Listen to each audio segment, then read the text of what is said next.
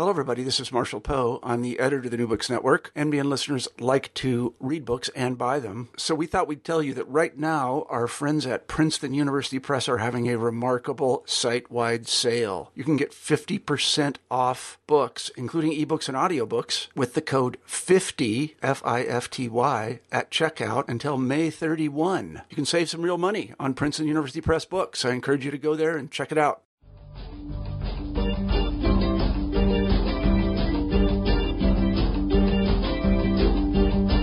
Hello, and welcome to New Books in Philosophy, a podcast channel with the New Books Network. I'm Carrie Figdor, Associate Professor of Philosophy at the University of Iowa. I'm co host of the channel along with Robert Talisse, Professor of Philosophy at Vanderbilt University. Together, we bring you conversations with philosophers about their new books, drawing from a wide range of areas of contemporary philosophical inquiry. Today's interview is with Sylvia Jonas, Polonsky Postdoctoral Fellow at the Van Leer Institute and visiting researcher at the Hebrew University in Jerusalem. Her new book, Ineffability and Its Metaphysics, is just out from Palgrave Macmillan. There's a long history in philosophy and art and religion of claims about the ineffable, from the Tao of Lao Tzu to the One in Plotinus to Kant's noumena or thing in itself to Wittgenstein's famous remark at the end of the Tractatus that whereof one cannot speak, thereof one must be silent. But even if the ineffable cannot, in some sense, be expressed, what can we say about what it is to be ineffable? What sorts of things are inexpressible, and what sense can be made of the claim that these things are inexpressible? In her new book, Jonas argues that there is no defensible sense in which there are ineffable objects, properties, propositions, or contents, but she does think that there are varieties of ineffable knowledge, and the core of these is the idea of a kind of knowledge based on acquaintance, and specifically self acquaintance.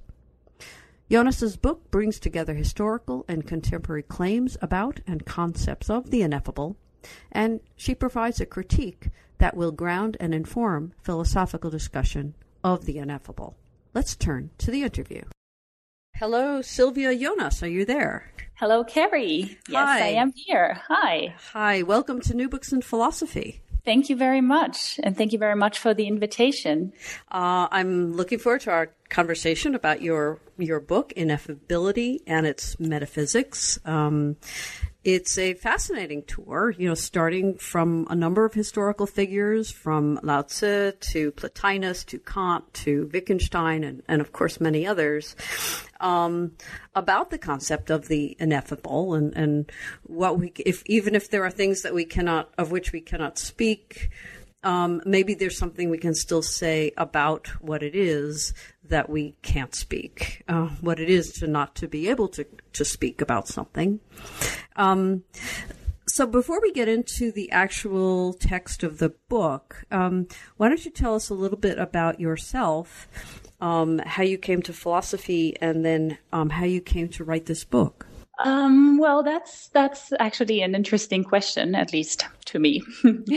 My first degree was in political science, and while studying political science, I discovered that what I found most interesting were the philosophical bits. So I went for a master's degree in St Andrews to study philosophy, and there I discovered that within philosophy, what I find most fascinating are the theoretical bits. And throughout all this time, the topic of ineffability kept coming back. So um, I decided that I wanted to look into this topic, which has a very long and distinguished history in, in philosophy, using what's currently considered the best philosophical apparatus we have out there, which is analytical philosophy, and see if we can make any sense of the concept. Because up to today, I would say that most philosophers think that ineffability is not a topic that can be investigated philosophically, or at least not in any meaningful way. And this sort of hand waving dismissal of ineffability as an interesting topic was something I found always a little bit disturbing. So I wanted to prove everyone wrong who thought that nothing meaningful could be said about the ineffable with the tools of analytic philosophy.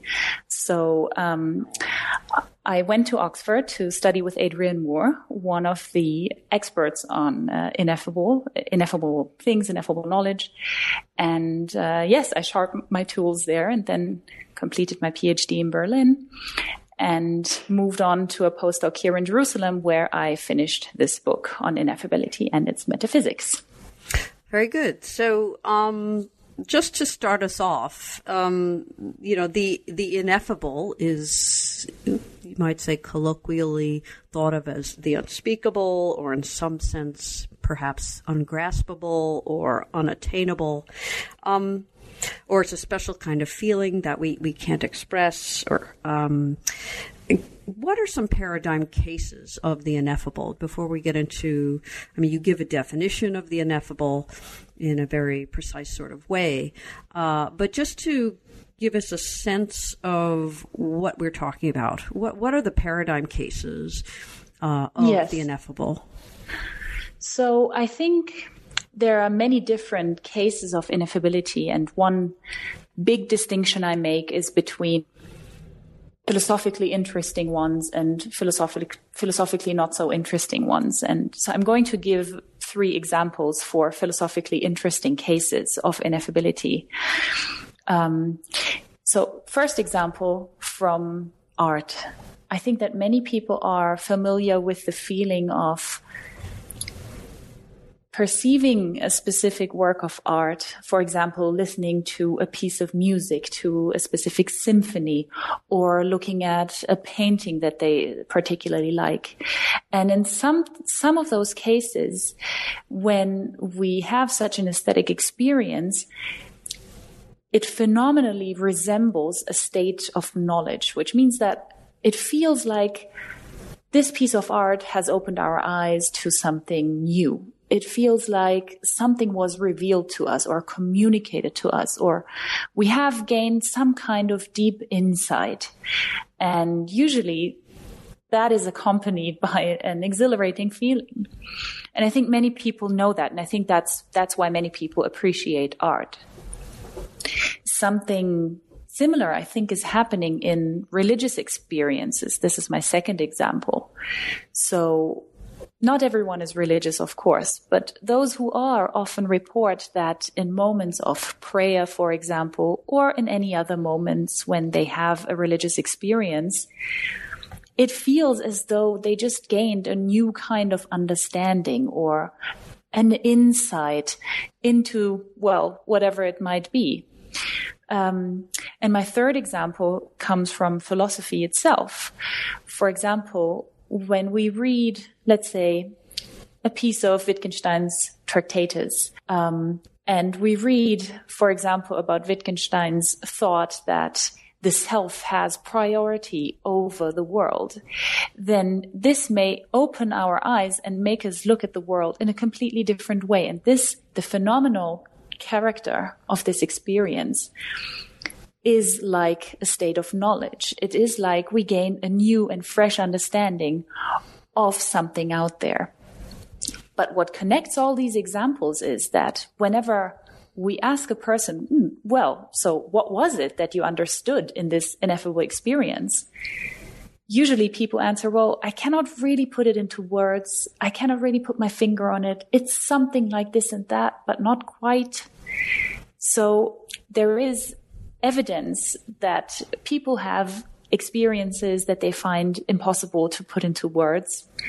And my inquiry is about the question how we can make sense of such experiences in terms of contemporary analytical metaphysics. Is there such a way at all? Good. Good. That was that was very helpful. Um, let me let me just ask. I mean, the the three the three examples you give, and, and throughout the book, of course, um, are from philosophy, art, and religion. Um, are those are those the only areas of of human, I don't know, existence or inquiry or uh, social structure, what have you, uh, where this sort of experience arises? Uh, or is, are these just the the paradigm cases? Are there could it happen in science, for example, or sports, or, or mm. something else? That's that's a very good question. Um, yes, I definitely believe it could happen in other contexts as well. Um, and indeed, some philosophers like Kant, for example, or also Adorno, uh, describes experiences like that in, you know, just natural settings where there's no piece of art around and there is no religious context whatsoever. And so my answer to that would be yes, I think it could also happen in science. But I think there is something about aesthetic and religious context and also to philosophical inquiry that sort of encourages experiences of that sort. And I think that has to do with the fact that in those contexts, we are encouraged we're prompted to see the world around us with different eyes. We're confronted with completely extraordinary um, perceptual experiences, um, which may be a, a, a, very fruitful environment for having extraordinary experiences, some of which might be ineffable. So I think there might be a connection between those specific contexts and the fact that, well, and and and the fact that such contexts encourage ineffable experiences. But I think nothing in my inquiry precludes mm-hmm. um, somebody from having ineffable experiences in a different context. Okay. Um, so you, you start after dividing the, the the important paradigm cases from from a number of very trivial sorts of cases. Um, uh, you give a definition of ineffability, um, and you distinguish it from certain concepts that are kind of lurking nearby, uh, indescribability and unknowability. Um, so, can you can you explain what for you is the ineffable, how you define it, and and and why that definition has the form it does? Okay, so first I'm going to say um, a little bit about the two other concepts you just mentioned, indescribability and unknowability. Intuitively speaking, something that is ineffable might still be describable. For example, a stone is, by my definition, ineffable for a very trivial reason, because a stone is just not the kind of entity that could ever be expressed. But it makes perfect sense to say that we could describe a stone. And I think that, well, and perhaps, yeah, I think that's, that's, that's probably the best example for this. With unknowability, the distinction is that even if something is ineffable, it does not entail that we cannot know it. So something could be ineffable, and yet we could have some kind of knowledge of it. In fact, that is what I'm going to end up arguing for in the end, a specific kind of ineffable knowledge. So those are two um, distinctions that I think are worth making. And again, speaking intuitively, something, well, when I describe an object, then I can reveal parts of what what characterizes this object. I can I can describe an object. I can give the properties this object object instantiates. Whereas in a case of expression, for example, an expression of a proposition, the idea is that I'm communicating my knowledge fully to another person, whereas a description is always a partial matter. Now, would you like me to read out my definition of ineffability and then the, go through each uh, clause? Uh, sure. I mean, you can also, yeah, th- that's that's fine. It's not that that long. it's not that long. It is a little bit technical, but perhaps it might be helpful. So I define um, ineffability as follows. A non-linguistic item Y is ineffable if and only if it is metaphysically impossible that there be a linguistic item X whose content non-trivially entails the content of Y and whose content is in principle communicable to other finite beings by users of a finite language. So I think perhaps the first thing that might be uh, interesting to clarify is why do I bring in the clause with finite beings? Well, I think that there is perhaps a way of saying that fi- an infinite being might have completely different expressive resources and therefore be able to express all kinds of things that we are not able to express. For example, an infinite proposition. But I'm mostly interested in what human beings can achieve with the means of human language. So I'm not interested in infinite beings. I'm, I'm interested in human beings.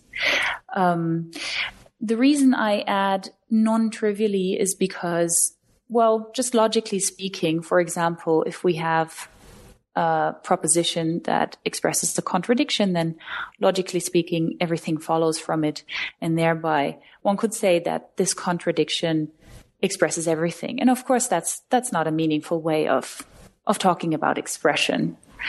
Um, yes, and the reason I restrict my uh, definition to metaphysical possibilities is because I think it is just the most interesting way of um, of capturing what is interesting about ineffability. So I'm not only interested in what actual human beings which are governed by actual physical laws could achieve, but perhaps also what possible human beings in other possible worlds could achieve by the means of human language. So that explains the clause about metaphysical possibility. Okay, so I mean the key the key term here though seems to be expressibility or or lack thereof, and and relatedly the idea of expressing a content. Um, so could you say a word about expressibility, uh, that that particular and and content as as those terms uh, play a role in your definition? Right. So I think it is it is important before we talk about ineffability to have some kind of grasp of what we actually mean by expressibility, and an approximation would be to say that. Um, an item Y, a non-linguistic item Y is expressible if and only if there exists some kind of X such that X expresses Y linguistically. Um, yeah. And so the role of content here is that whatever a linguistic expression might be, it must be capable of sort of um, expressing the content of the non-linguistic item. So the content of the non-linguistic item has to be, it has to follow uh, from the linguistic item.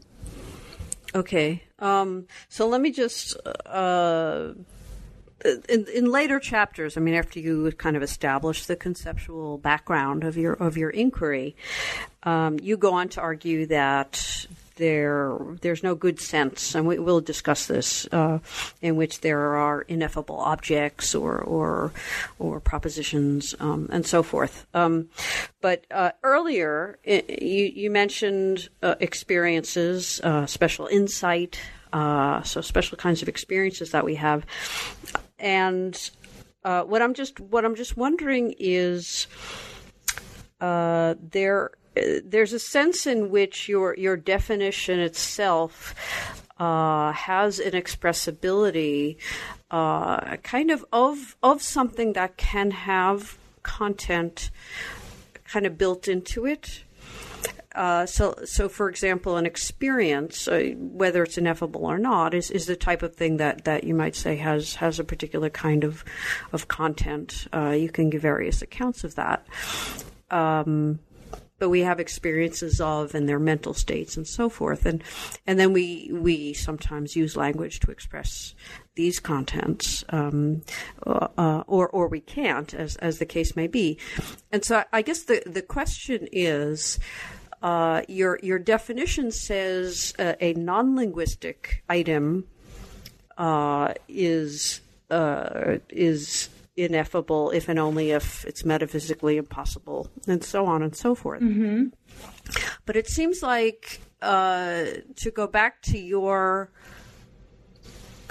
example before of the stone, which is you know describable but not you know it can't be expressed. Um, it it seems like you've already made it the case that no uh, no non contentful item, let's put it that way, no item that does not have content can even be a candidate for uh, ineffability. Um, so, so almost by by definition, uh, an object like a stone or or the one from Plotinus or something um, can't be ineffable because they're not the sorts of things that have content. right, all. right. Mm-hmm. Um, yeah. So, yeah. So no, I was just wondering uh, if, if somebody were to say, or you know, I mean, if you know Plotinus, you know, or somebody were to say, uh, I'm I'm talking about the one, or or talking about you know the absolute, or some of the more, you know, metaphysically heavy uh, items in, in the history of philosophy that have been said to be ineffable. Uh, those those items are not the kinds of items that have content, like like experiences, um, Right. and so they would wa- they would want to say. Uh, I'm talking about this, you know, this divine thing or this this this reality uh, that is ineffable, and you've given me a definition in which my item can't fit, not because it's not linguistic, which it isn't, um, but because it's not the kind of thing that could have any content to begin with, like like an experience. I see. I see what you mean.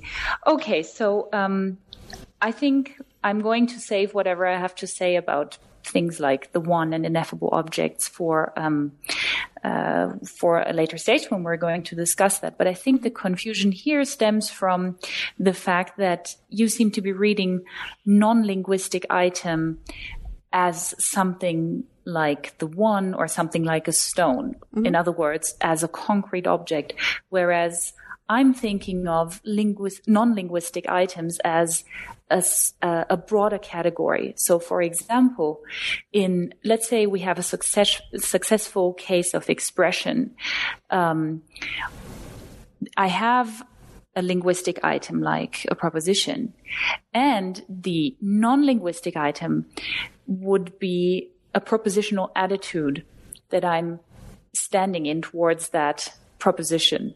So, for example, a belief. I think a belief is a typical non-linguistic item that is potentially convertible into propositional form and therefore linguistically expressible, but by itself not a linguistic item yet. So I think that that probably makes it a little bit clearer.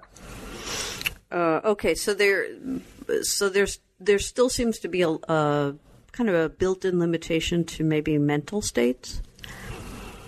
I'm just, I guess, a, a cup is a non-linguistic item, right? Yes. Um, and a thought, you know, an experience, uh, propositional attitude is a non-linguistic item. Yes. Um, so your definition is, specifies non-linguistic items, but I'm just I'm wondering if maybe it it it is more like a mental state is ineffable if and only if.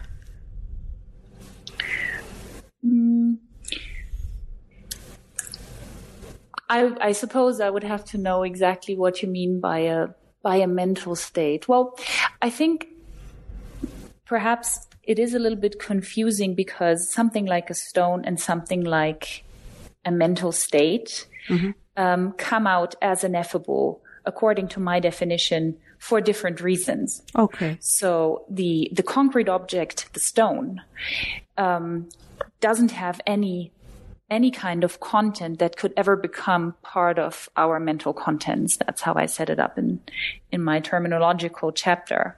Whereas the question is the question I'm raising in the book, and the, according to which I also tailored my uh, definition of ineffability, is whether there ca- there could be non-linguistic items more similar to beliefs or other propositional attitudes um, that, even though they're not concrete, cannot be brought into propositional form. So I think that's that's that's an important distinction between concrete objects on the one hand and as you said mental states on the other. Okay, that's that was helpful. So so maybe we should uh, talk about the the first category of ineffable items, the the mental sorry, the uh, ineffable objects uh, and and properties um, that you that you talk about, I believe in, in chapter three, uh, where this is probably a, a, a fairly well populated category throughout the history of philosophy in terms of the sorts of things that are considered uh, ineffable, um, mm-hmm. including many, you know, concrete, in some sense, concrete objects. At least they're not they're not mental states. They're they're some sort of reality. Um, so, can you say a word about about uh, your analysis of these claims of of ineffable objects and um, ineffable properties? Yes, with pleasure. Um, so, in my chapter three, what I'm so I'm I'm going through these historical examples that you just mentioned, and um, I'm looking at how philosophers have brought the concept of an ineffable object up. And in most most of the cases, uh, we find talk about an ineffable absolute, or the one as in Plotinus, or reality as a whole as in Kant's writings, or slightly more um, extravagant, the will, as in Schopenhauer. Mm-hmm. So there seems to be this idea that if there is an ineffable object out there, it must be some kind of very distinguished object. And the suggestions are, well, it, it could be reality as a whole, or it could be God. And some philosophers identify these two, for example, Hegel. Um, so we have this sort of all encompassing object out there that is sometimes argued to be ineffable. So then what I try to do in that chapter is to, to look at possible ways of making sense of that claim. Um, and specifically of making sense of the fact that even though we've just said a minute ago that the absolute is ineffable, we are right now talking about it. And specifically, we're predicating a specific property of, of it, which is absoluteness. So how do these, how, how, how is that not contradictory what we're doing here? And so one way I think we can think about the absolute, I'm going to continue talking about the absolute, but I'm, I, I think it's the same as saying the world as a whole or right. uh, the one or or even Schopenhauer's will. Mm-hmm. Um, so one way of thinking about the absolute is to say, okay, if it is supposed to be the object that encompasses everything there is about the world, then presumably every, it instantiates every property, which means that every predicate applies to it. But then, of course, every, for every predicate P, also its opposite applies to it, which means that we have contradictory predicates applying to the same object, which would then make it impossible to say anything meaningful about this object because whenever we say P of this object, we also know that we could say non-P. So that, that doesn't make doesn't make any sense. So I think this is one way of thinking about what, of thinking about how we're not making a mistake in saying that the absolute is ineffable on the one hand and yet calling it absolute on the other. So then I move on to, um, to thinking about, well, what, what kind of property could, could this absoluteness be? Like what kind of property could it be that both both that it accounts for the ineffability of this object and that it is completely unique that no other object distinguishes it uh, no other object instantiates it. Sorry. Mm-hmm. and so one one one um, area of discourse, one debate uh, this brings up immediately is the debate about haecceities, because haecceities are supposed to be the properties that uniquely identify a certain object. So that seems to fit the bill. So I go into, I zoom into current debates about haecceities and um, just to give a sort of brief overview over the debate. Haecceities are, as I said, the properties or characteristics of objects that are supposed to guarantee an object's individuality, even in cases where two objects, for example, are otherwise completely indistinguishable. So there's a famous case of Max Black, uh, where we have a universe that consists only of two solid iron spheres with a specific diameter and with a specific distance between one another. Go, no, go ahead. Sorry. Um, and in this scenario, what's interesting is that every possible way of describing one sphere is a way of describing the second sphere as well. Okay. So, um, for example, we can say, well, there is one sphere that is three meters away from another sphere. Yeah, go there ahead. Is, I'm sorry. There is, and whatever I'm going to be able to say about that sphere, about one sphere, I will also be able to say about the other sphere because they're arranged in a symmetrical way and they have exactly the same qualitative properties. And because they stand, well, and because of the symmetrical arrangement of this universe, they also have the same relational properties. So there really is no way of distinguishing these two objects in a description. And haecceities would be a way of, as it were, solving this puzzle by giving each one of the two spheres um, uh, a property that distinguishes them, that guarantees that they are numerically distinct. Now, what I what I argue in my book is that haecceities may actually not have the explanatory force that they purport, purport to have, and this is because in order to be able to distinguish between the haecceity of one sphere and the haecceity of another sphere, the only way to distinguish between them would be to point at the objects instantiating each one of those two haecceities. But in order to be able to point at them, we already have to know that they are individuals. So there is a sort of vicious circularity here in terms of what comes first in our metaphysical setup. So I, dis- I, I dismiss haecceities as a viable candidate for explaining the absoluteness property and then I move on to a different way of perhaps making sense of the notion of an ineffable object, which is, well, perhaps it's an object that doesn't instantiate any properties at all. There is uh, uh, a current debate going on in analytical philosophy about bare particulars. Right. Um, bare particulars are supposed to distinguish the substratum theory from the bundle theory of objects. So the bundle theorist thinks that an object is uniquely characterized by the sum of the properties it instantiates. And the substratum theorists that the substratum theorist believes that objects are something over and above the properties instantiated by them. And this over and above are bare particulars. And I basically raised the same worry against bare particulars that I also raise against um, haecceities, which is that they do not seem to have any explanatory value because in order to distinguish between them, we already have to presuppose that we're talking about an individual object but this is precisely what we were what we were supposed to show.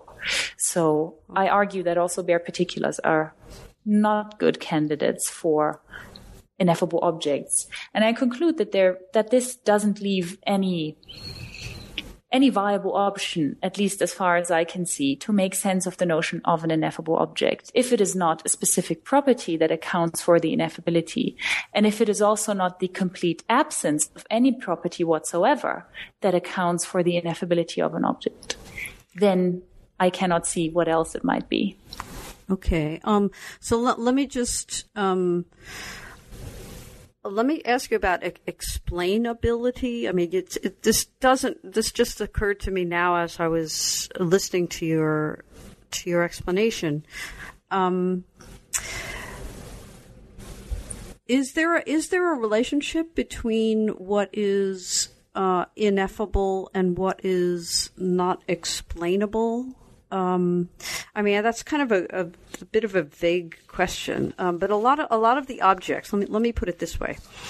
Uh, before, when when you introduce the concept in, in, a very general sense, you know, intuitive sense of ineffability, you mentioned special sorts of insight, uh, experiences, and, and these are very very clear cases of of ineffability.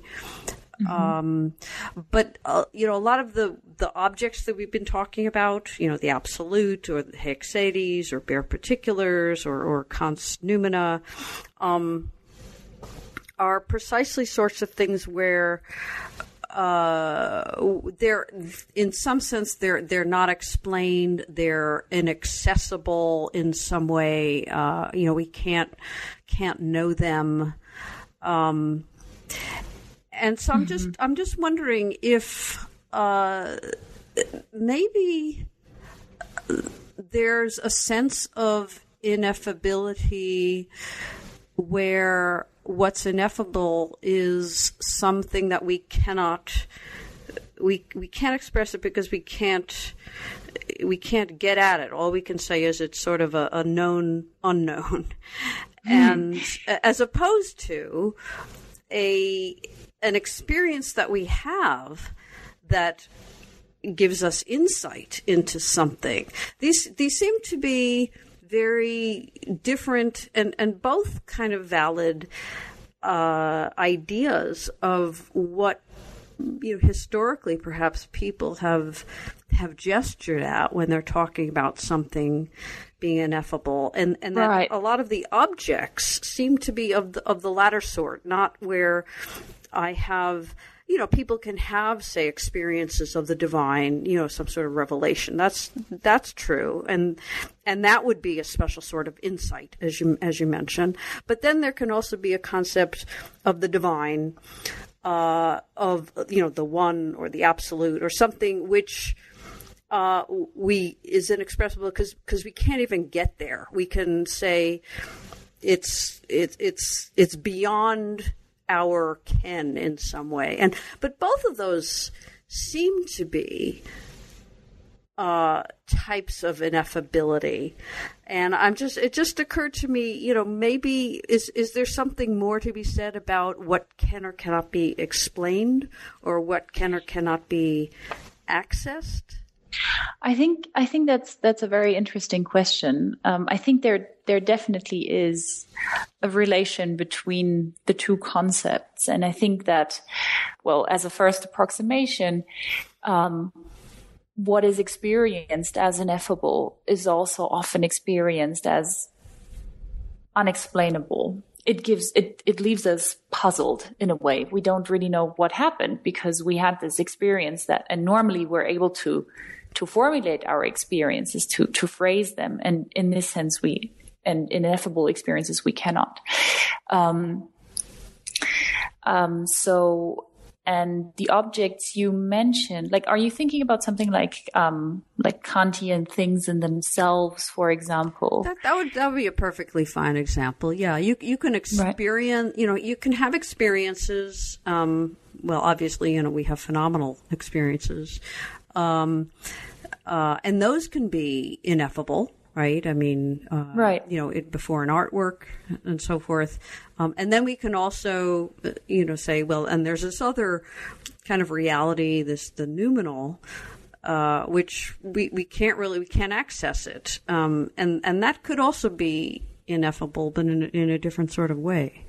Yes, yes. So I think I think perhaps um, what distinguishes the case of art, as you just said, and the case of a Kantian thing in, it, in itself is that there is a way in which the Kantian thing in itself is a perfectly mundane thing because it, as it were, stands behind every object we we have causal contact with, even though even though Kant would refrain from saying something like this because as we all know, Kant would not want us to talk about the thing in itself at all.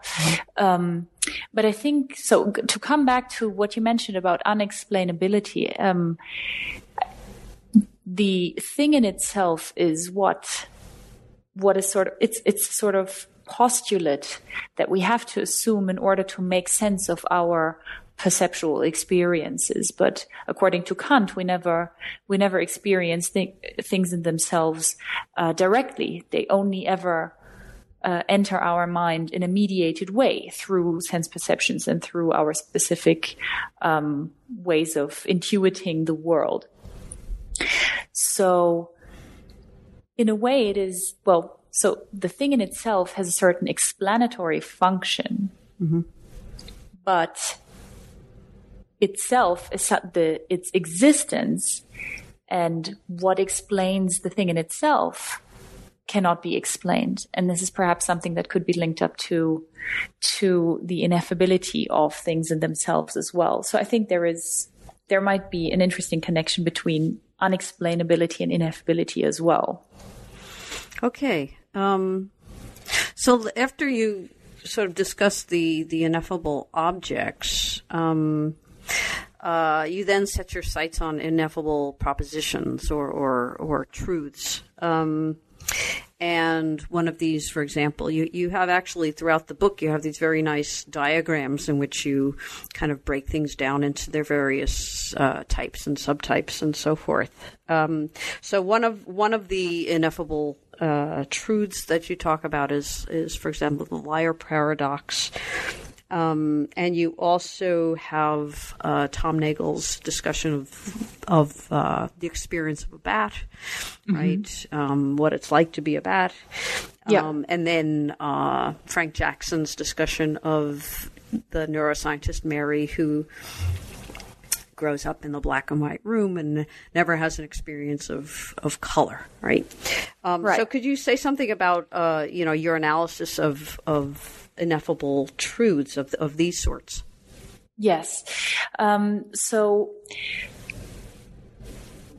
I, will start with the liar paradox because it, it's actually not a kind of example that I would have thought of immediately when thinking about ineffability. But whenever I spoke to other philosophers about ineffable propositions, people immediately said, Oh, yeah, right, the liar paradox. And so I began thinking about it a little bit. And I think the ineffable, well, what, what, what relates the liar paradox to ineffability is that, um, we have a situation where we cannot, we cannot, ex- we cannot express the truth value of a certain proposition. So the liar paradox is the paradox where we know that a person is a notorious liar, which means that this person will always utter a falsehood, will never say a truth. Mm-hmm. So let's say this person or this liar uh, utters the sentence, this sentence is false. So then the question is, how should we evaluate this sentence? How should, what truth value does this sentence have? Uh, on the one hand, if it says that it falls, that it is false, then knowing that we're talking to a liar who always says false things, it would be true. But on the other hand, if it was true, then knowing again that we're dealing with a liar, it would be false.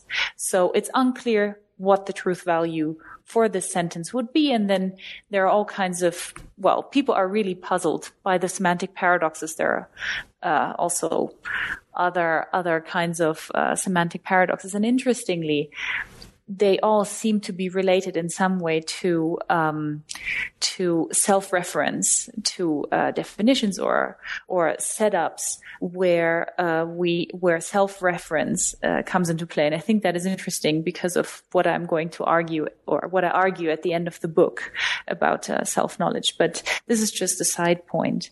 So um, this is a way of motivating perhaps the notion of an ineffable proposition. We could say that the proposition expressing the truth value value of the liar sentence is ineffable. But as I then say um, in my book, I don't think that this particular example has a lot of metaphysical weight, and it, I don't think it, it adds much to what to the discussion of what we're really interested in, which is how to make sense of the specific ineffable experiences that we encounter in aesthetic and religious and philosophical contexts. So I then move on to um, the uh, very well known example Bat and Frank Jackson's Mary.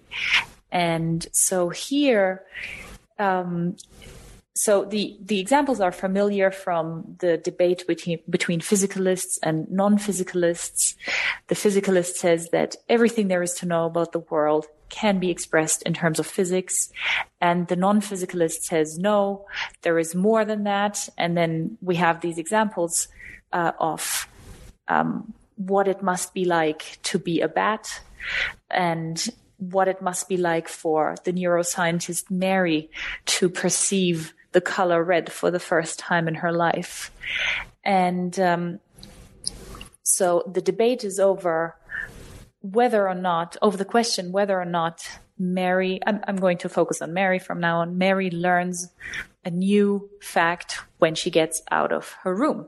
Mm. And so, the, and if we want to say, well, yes, I mean, there is this clear sense in which she learns something new, then the question is, does that get us into ontological trouble? Like, how do we square that kind of fact with all the facts we already know from physics? Um, and so one way of thinking about this is that, um, or one way that has been suggested is that um, there are these ineffable perspectival propositions that somehow um, capture the knowledge that Mary gains or the, the knowledge or, or capture what it is like to be a bat in Thomas Nagel's case. And I then go on to argue that this just doesn't seem to be a very helpful way of setting things up because as soon as we're talking about facts and corresponding propositions, um, there will always be the question of how to square those facts with the facts that we already have. And it seems very much like once we admit something like perspectival facts, we're going to run into incoherence because different perspectives will, will yield different perspectival facts, which will be mutually exclusive and therefore won't fit into one coherent picture of reality. So I dismiss this way of thinking, um, of thinking about ineffable propositions and I end up arguing, well, I, I consider a few more cases of ineffable propositions, but I end up arguing that there is no helpful, metaphysically coherent way in which we can make sense of that notion. Okay. Um, so uh, you also talk about um, ineffable uh, uh, contents. Um, and one of the cases there is uh, non-conceptual content, right, which is right. a major major player in in discussions of animal cognition in particular. Um, could you could you say something about about non-conceptual contents and their, right. their possible yes. ineffability? Right. So, yes. So, in my chapter on ineffable content, indeed, my first candidate is um, non conceptual content uh, concept, like very, very um, hotly debated in philosophy of perception. And so the basic question here is, um, are, are all the contents of our mental states conceptual or are there contents that are not conceptual? Um, and of course, conceptualists argue that all our mental contents are conceptual and non-conceptualists argue that they are not. And so how would one argue for non-conceptual content? Well, there are um, certain thought experiments or certain actual facts that seem to suggest that we do have something like non-conceptual content. So, for example, Tim Crane argues that um, when we look at a waterfall for an extended period of time, let's say for five minutes, and then direct our gaze to uh, a static object, then it will seem like that static object is moving upwards. Um, while at the same time, of course, given that it is static, remaining uh, still. So, and and this seems to be a case in which um, we have, well, in which our mental state is characterized by contradictory contents. So, and that might lead us to say, well, we, we don't want to end up having something like contradictory contents. Maybe we just, we have non-conceptual contents in those cases. Mm-hmm. Um, so then, but I don't find those kinds of examples very convincing because, um, in order to be able to say that we would have contradictory contents in such cases, we already have to think about it in a conceptual way. So, um, I'm not sure that it gives us what we want. I'm not sure it gives us the kind of non-conceptual content. And perhaps a, a slightly more um, intuitive way of thinking about it is that our um, the contents of our perceptual experiences are so rich that it seems almost necessary that they outstrip our conceptual abilities. The detail of the perceptual detail of our experiences is so um, so vast that um, it seems very counterintuitive to say that we have a concept to express all of these details. Uh, that's that's that's um, uh, often referred to as the fineness of grain mm-hmm. of our perceptual experiences, and I think that argument has a lot of intuitive force. But I think on a closer look, we can see why nothing in that argument um, nothing in that argument establishes the existence of a kind of content that is intrinsically ineffable, that is intrinsically non-conceptual. Mm-hmm. And one of the key arguments um, for that point of view have been has been made by um, John McDowell, who argues that we can express whatever kind of perceptual content we want to express by using um, demonstrative concepts and perhaps in addition to that a higher order sortal mm-hmm. to point out exactly what we want to point out so for example um, there is the question whether or not we we can really express every shade of a particular color and in a way the answer seems to be no because we we only have a certain range of terms for different shades of blue on the other hand though we can express whatever shade of blue we want to express by pointing at it, by sortal making reference to it in a demonstrative way and perhaps adding a higher order sort of like blue. And then so that the concept would be that shade of blue. Mm-hmm. And that seems to be, even though that would not be a canonical expression, it would it would constitute a basis on which we could then go on and form a canonical expression for that particular shade of blue. So I think so I think that the discussion about um, fine grainedness and concept, contents of perception in general won't give us a reason to believe in uh, non-conceptual and therefore ineffable contents. Okay, well, that's sort of um, that's a good segue into your your final chapters, which where you present your own positive account, I suppose, of of the things that are inevitable and, and ineffable ineffable. Um, uh, you give four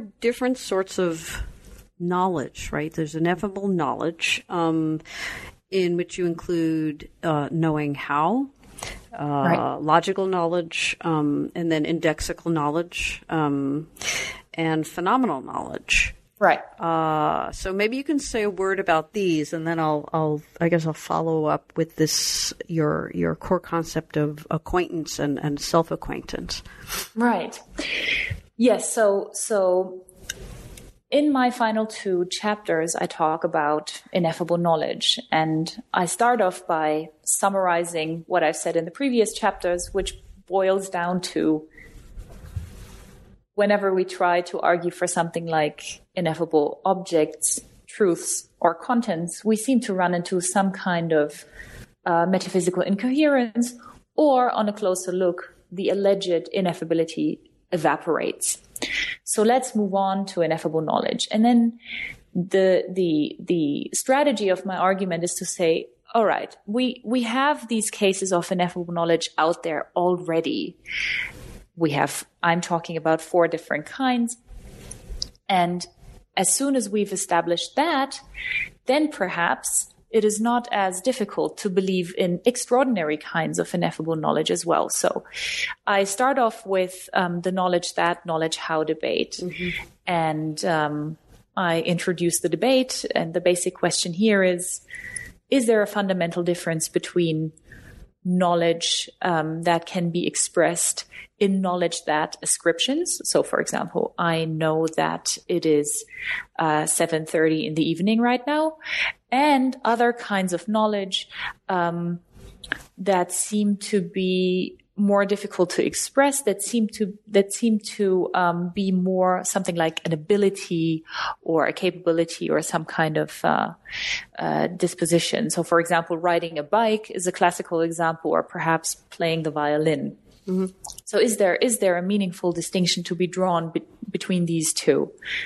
And I think that, yes, very clearly there is a difference between these two types of knowledge. And the difference is that knowledge that is expressible and communicable and knowledge how is not.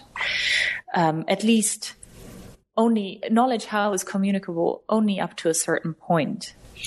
And uh, so in my, in my discussion, I focus on, um, uh, on an argument by um, Tim Williamson and Jason Stanley where they basically argue that every knowledge how ascription can be converted into an equivalent knowledge that ascription. And what I'm arguing is that the problem with with such conversions is that it always the newly formulated knowledge how that comes in knowledge that form will always involve a primitive which Stanley and Williamson call the mode of presentation M, under which we know how to do X. And what I'm arguing is that everything that is interesting about knowledge how and that distinguishes it from knowledge that is sort of is put into that little primitive. So even though it seems like we've managed to convert knowledge how ascriptions into syntactically um, uh, identical knowledge that descriptions, there is this primitive of the, the, the, primitive mode of presentation that still contains everything that is mysterious about knowledge. How and intuitively what is this mysterious thing is that we we cannot reveal knowledge how to ride a bike for example by purely linguistic means. We cannot ex- we cannot fully explain to a person how to ride a bike. It knowing learning how to ride a bike involves a certain process of learning that involves trial and er-, error and getting into getting into the bike riding business. It cannot be fully spelled out in in language. So yes, so I think that um, knowledge how is is an obvious candidate for an ineffable kind of knowledge. And then I move on to discuss uh, basic logical knowledge and um, uh, very roughly what I'm doing is I'm I'm looking into a few uh, uh, things, a few few remarks by Frege, and just uh, describing um, what what logic actually is. And what he says is that. Um, we can only we can only say things and we can only prove things up to a certain point. And this certain point is our our logical laws our logical axioms. And beyond that point well there's nothing more to do not for the philosopher not for the logician. And what i'm saying is that well in order to come up with these logical laws with our logical axioms um, well knowing what these are is a type of knowledge. So, uh, basic logical knowledge, given that it cannot be expressed in logical formulas anymore, um, is a second type of ineffable knowledge. Okay. And uh, I then move on to indexical knowledge, which is a very interesting kind of knowledge, also hotly debated. Um, and the basic question here is well, it's not even a question. It's something everyone agrees on. There is a type of knowledge that cannot be expressed in words, which is an indexical knowledge. And the way we can see that this knowledge exists is in uh, cases like the famous supermarket example by John Perry, where he is pushing his supermarket cart around and he sees a trail of sugar on the floor and he keeps following the trail of sugar and keeps following it and he he forms the thought somebody in the supermarket is making a mess. And when he sort of he's he he he follows up the end of the trail of the sugar trail and eventually he realizes he is the person who has a torn sugar packet in his cart. So he is the person who's making the mess. Um, and that so that kind of knowledge um, involved a self ascription of the property of making a mess and so the the what's what's interesting here is that we could have described the scenario to the person in the supermarket. We could have said there is a guy in the supermarket who's making a mess, and then this guy is standing here and there, and this guy has blonde hair. But nothing in a full description of the scenario would enable the person to infer that he is the person making the mess. So that it seems to be a special kind of process that is necessary in order for us to realize that a certain property um, is instantiated by ourselves, like uh, that we are the the the acting person in a given scenario. Right. Let me um, let me let me just ask um, to go back for a moment because I we're we're starting to run out of time, and I oh, I, I, I, did want to ask about um, so the the knowing how versus knowing that, and and this kind of goes back to your definition of uh, ineffability in the beginning in terms of something being or not being linguistically um, expressible. And I guess the the question is. Uh, your paradigm case of, of knowing that is knowing how, oh sorry knowing how is knowing how to ride a bike or, or play a play a musical instrument or something yes and um, uh, you know so somebody somebody might say uh, that that knowledge how is is perfectly expressible. Um, I express it just by doing it. I, I don't need to express it linguistically, and and so in other words, uh, the idea of ineffability isn't just uh, cannot be say spoken or cannot be expressed using some sort of language. Uh, but there are different ways of expressing, and um, expressing knowing how by doing something is a perfectly legitimate form of expressibility, and that would mean that that sort of knowledge is is not ineffable at all. It's just not right. It's not ineffable linguistically, but but that would just be, you know, wh- why would that matter? I see. I see. Well, um, that's a legitimate question, and um, to a certain extent, um, restricting expression or my definition of ineffability to um, linguistic expressions is is a purely stipulative matter, and that's because I'm I'm mostly interested in what can be done with language and what cannot. But I think there is also uh, a deeper sense in which um, in which calling an action an expression of a particular knowledge how is um, not helpful and i think it has to do with the fact that it does not meet the the aspect of communicability, the, the, the requirement of communicability. So if you ride a bike in front of me, um, then perhaps there is a sense in which we could say that you're expressing your knowledge how by riding that bike. But there is no way that you can communicate to me that knowledge. So by by looking at you riding a bike, I won't be able to learn how to ride a bike. So I think that's that's an important point uh, to make in in this co- in this context. Um, and another thing that might be interesting to mention here is that I'm one reason why I'm so interested in ex- the expressive uh, capacities of language is because language seems to be our most fine-grained means of communication that we have. So some people sometimes tell me, well, an artwork can perhaps express um, an emotion, another an emotion, mm-hmm. or uh, can be expressive in, in, in some way, and um, so in that sense, perhaps aesthetic contents, as is often uh, held, are not ineffable at all. And I think there is that is a perfectly legitimate intuition, and under a different um, definition of ineffability, that's that's perfectly true. But um, there is the problem that we don't really have any clear grasp of what a semantics of artworks would be like, or a semantics of of actions, how what would constitute um, a successful case of, of expression, and and in the case of the bike, for example, the uh, aspect of communicability. So mm-hmm. I think there is.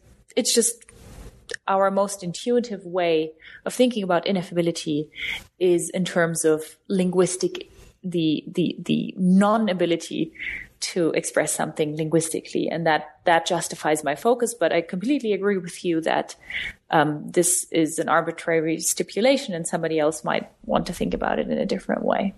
Okay, so I think we have uh, one one more quick question, and it's really not a quick question, but we're but we're sort of running out of time. But I do want to to get to it. Is uh, in your last chapter, you you talk about um, subjectivity uh, playing a, a central role in in meaningful ineffability ineffability and that you explain uh, ineffability in terms of uh, self acquaintance, right? So there's a, right. a relationship of acquaintance and then also this concept of a self. Can you, I, I realize this is, you know, kind of the, the, what you've been building to, but uh, unfortunately, uh, readers will, well, fortunately have to, have to read the book to get the details. But if you could, if you could say a word about uh, about this role of self acquaintance in, yes, in your account.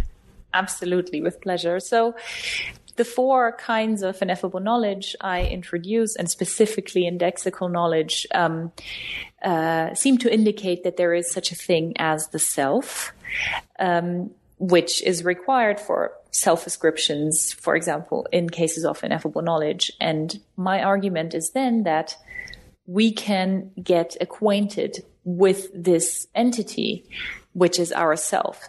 And I suggest that this is what's going on in cases of meaningful ineffability. Um, and so there are a lot of claims involved here.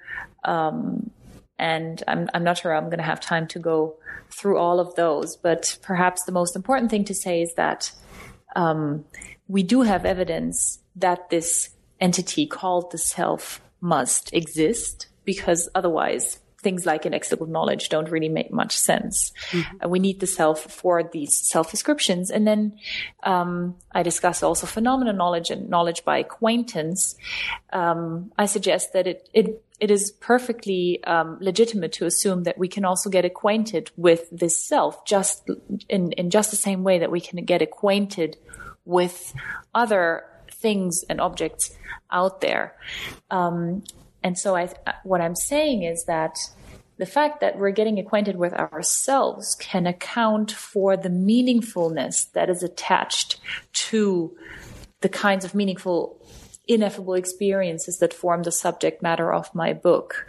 Um, and this is because ordinarily ourselves are always present. They're always sort of the um, reference point for all of our experiences. But hardly ever do we, hardly ever is the self the object of our direct, um, well, perception or perhaps not even perception of our uh, awareness. So we get acquainted with the self in meaningful moments, and this can explain why we we attach um, importance to such experiences. Um, okay, I think yeah. Uh, no, I, I didn't mind me to cut you off there. Sorry. Uh, sorry. No, I'm. I was just going to add that um, I realize that the way we've discussed things right now, this this this might sound like a little bit of an ad hoc idea, and um, I would ha- I would need some extra time to run through the entire argument. But it might be um, for the interested hearer, it might be um, an indication of where where I'm headed at the in the last chapter of my book. Um, yeah. Okay, very good. Well, I mean, our the readers will have to discover that for themselves. Um, but in the in the meantime, um, I'd like to end with a question about where where you uh, plan to go next philosophically. Are you going to continue uh, along the same path as as this book and, and maybe answer further questions, or are you working on something else entirely? Um, it's it's both really. It's I'm I'm I'm still very interested in ineffability and um, trying to refine the concept of ineffability in in different contexts. Um, but currently, what I'm working on most of the time is. Um, uh, analyzing problems that occur identical problems that occur in different philosophical domains. So, for example, at the moment, I'm writing a paper about the access problem that occurs in for for mathematical realism, mm-hmm. for moral realism, for realism about modality, realism about logic, etc., etc. So, as in the case with ineffability, which is a concept that comes up in all kinds of different philosophical contexts, also now I'm I'm dealing with um, problems that seem to have a sort of cross domain uh, relevance. That's, I guess that's, that's something I'm specifically interested in that guides my philosophical endeavor. Yeah. Well, sounds good. i would be interested in, in, in reading that, uh, whenever that comes out. Um, Thank you. So, um, in the meantime, uh, I appreciate uh, your taking the time to to talk with us about your new book. Thank you very much, Carrie. It was really, really nice talking to you about it. And thank you so much for taking the time to actually get into my book and thinking about it and inviting me to to give this interview today. I'm very happy about that. Uh, very good. So yeah, thanks again, and uh, good luck with with what you're working on still. Thank you very much. The same to you. Okay. Bye bye. Bye bye. You've been listening to my interview with Sylvia Jonas, Polonsky Postdoctoral Fellow at the Van Leer Institute and visiting researcher at Hebrew University in Jerusalem. We've been talking about her new book, Ineffability and Its Metaphysics, which is just out from Palgrave Macmillan. I'm Carrie Figdor. This is New Books in Philosophy. I hope you enjoyed the podcast, and thank you for listening.